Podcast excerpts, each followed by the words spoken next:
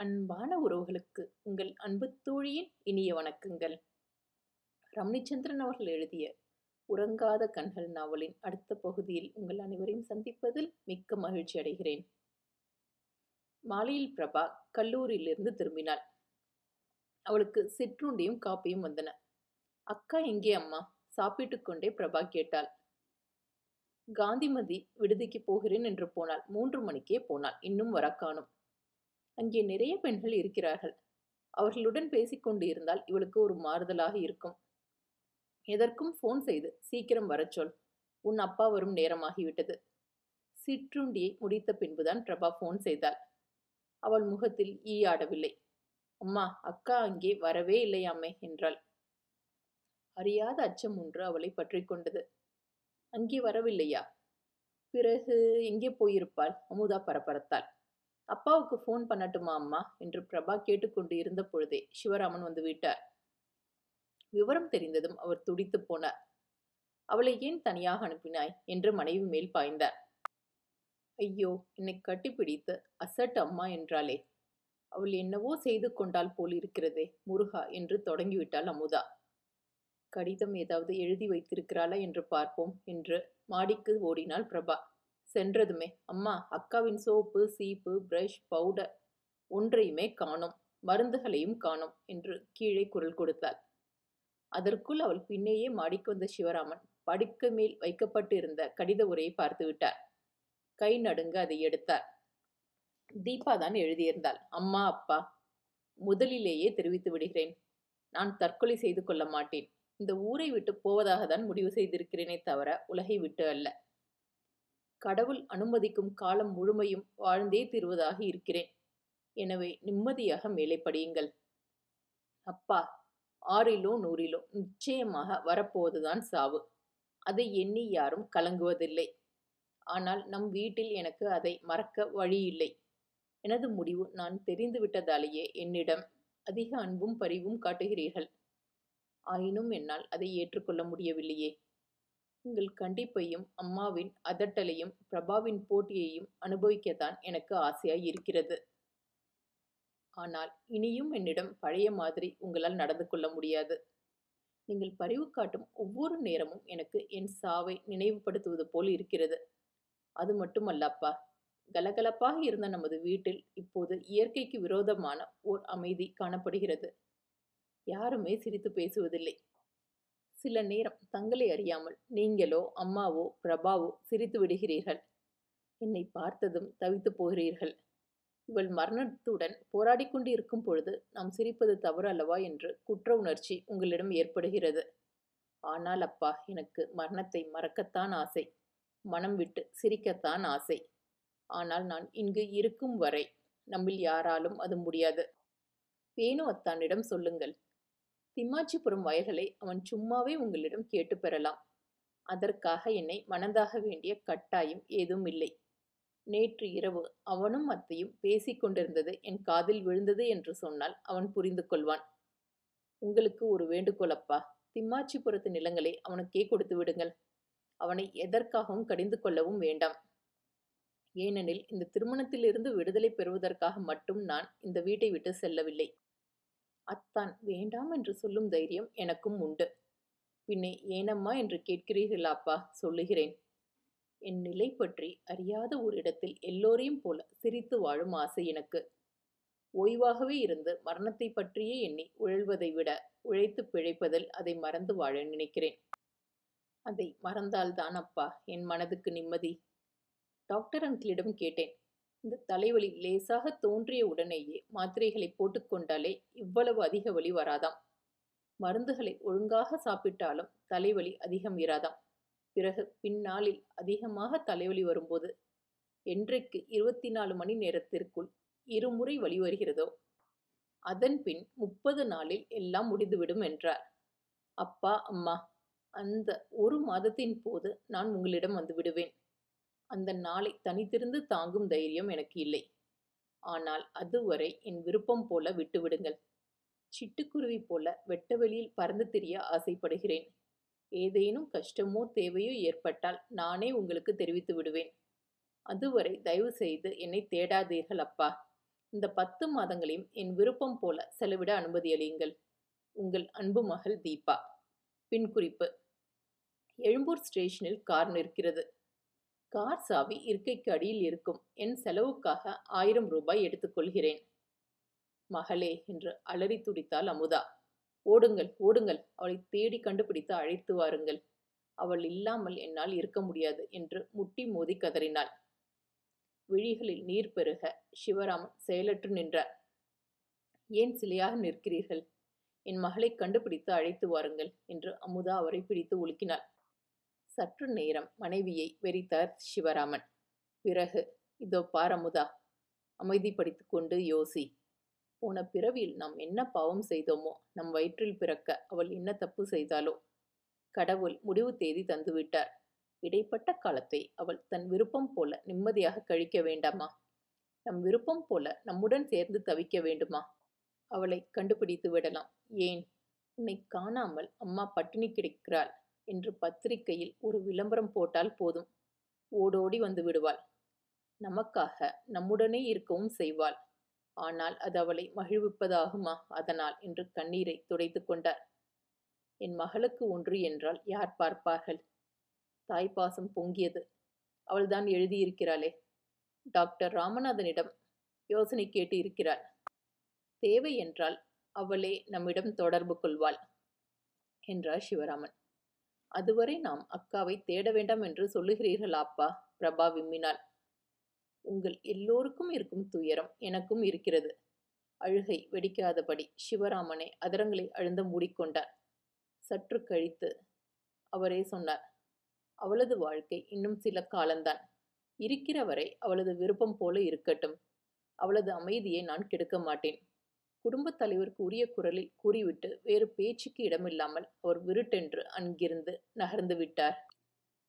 வில்லிலிருந்து விடுபட்ட அம்பு போல காற்றை கிழித்து கொண்டு கடும் வேகத்தில் சென்று கொண்டு இருந்தது ரயில். கிச் கிச் கிச் கிச் கிச் என்று அதன் பல்லவி தெளிவாக கேட்டுக்கொண்டு இருந்தது அதற்கு பின்னணி இசை போல தீபாவின் நெஞ்சம் திக் திக் என்று அடித்துக் கொண்டது. ஏதோ ஒரு துணிச்சல் அவள் வீட்டிலிருந்து வெளியேறிவிட்டாள். ஆனால் நேரம் செல்ல செல்ல அவளது தைரியம் அவளை விட்டு சென்று கொண்டிருந்தது. அம்மாவோ அப்பாவோ இல்லாமல் தனியே செல்கிறோம் என்ற நினைவில் உள்ளுர குளிர் பிறந்தது. ரயிலிலிருந்து குதித்து வீட்டுக்கு ஓடிவிட வேண்டும் போல துடித்த கால்களை கட்டுப்படுத்தினாள். கண்களை இறுக மூடிக்கொண்டு முருகா முருகா என்று உருப்போடத் தொடங்கினாள்.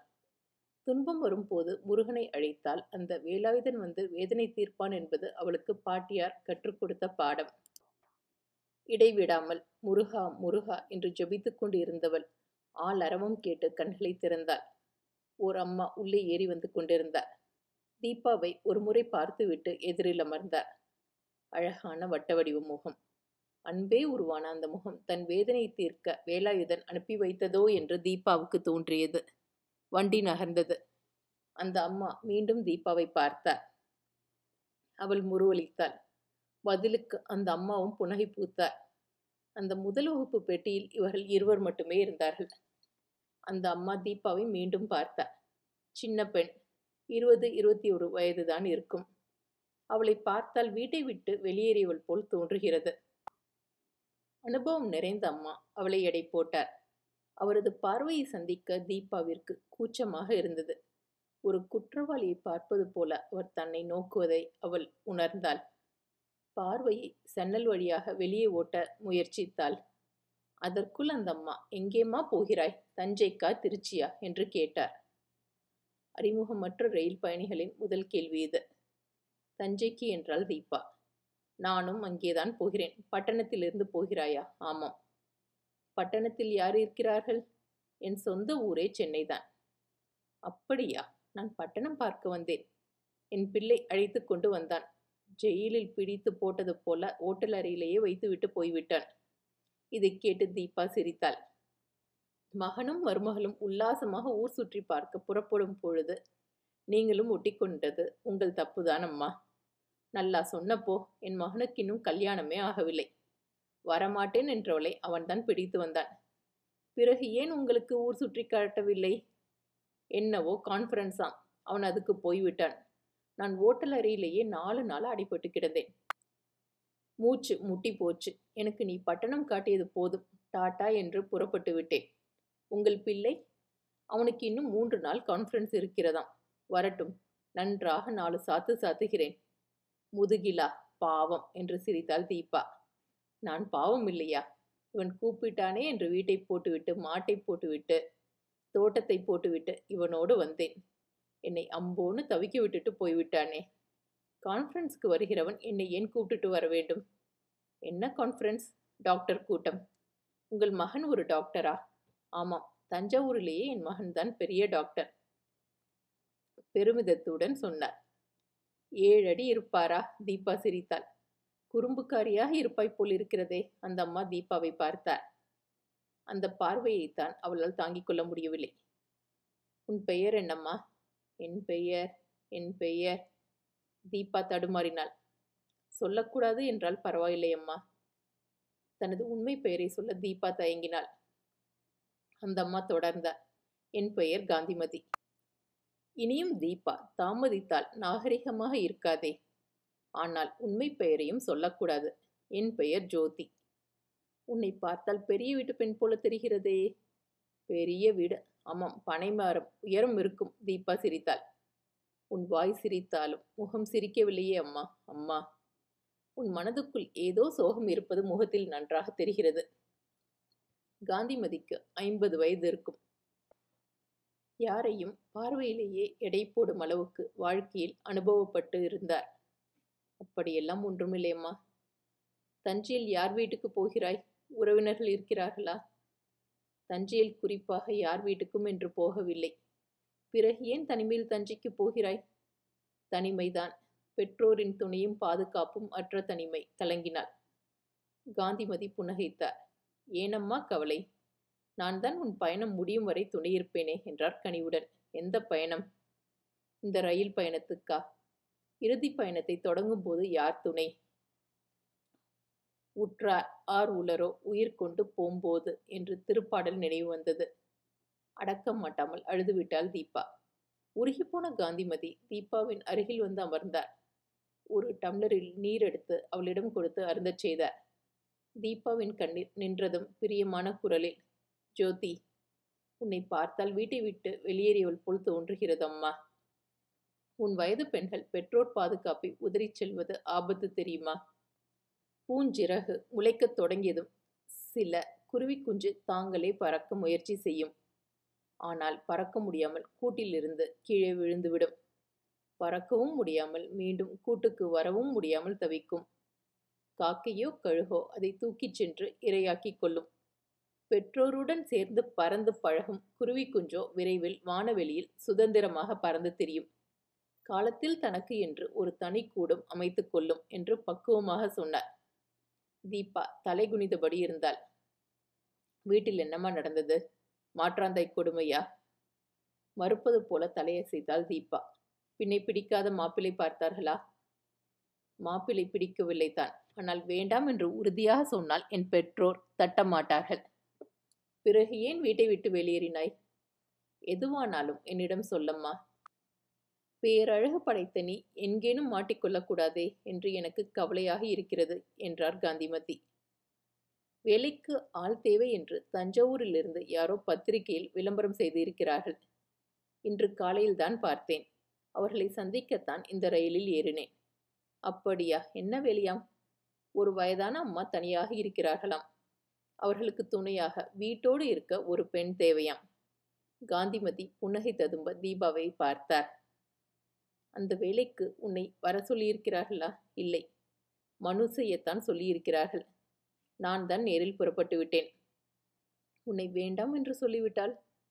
நான் அதை பற்றி யோசிக்கவே இல்லையம்மா என்ற தீபா. என்னை பார்த்த பின்பும் ஒருவர் அப்படி சொல்லிவிடுவார்களா அம்மா? என்று பரிதாபமாக கேட்டாள்.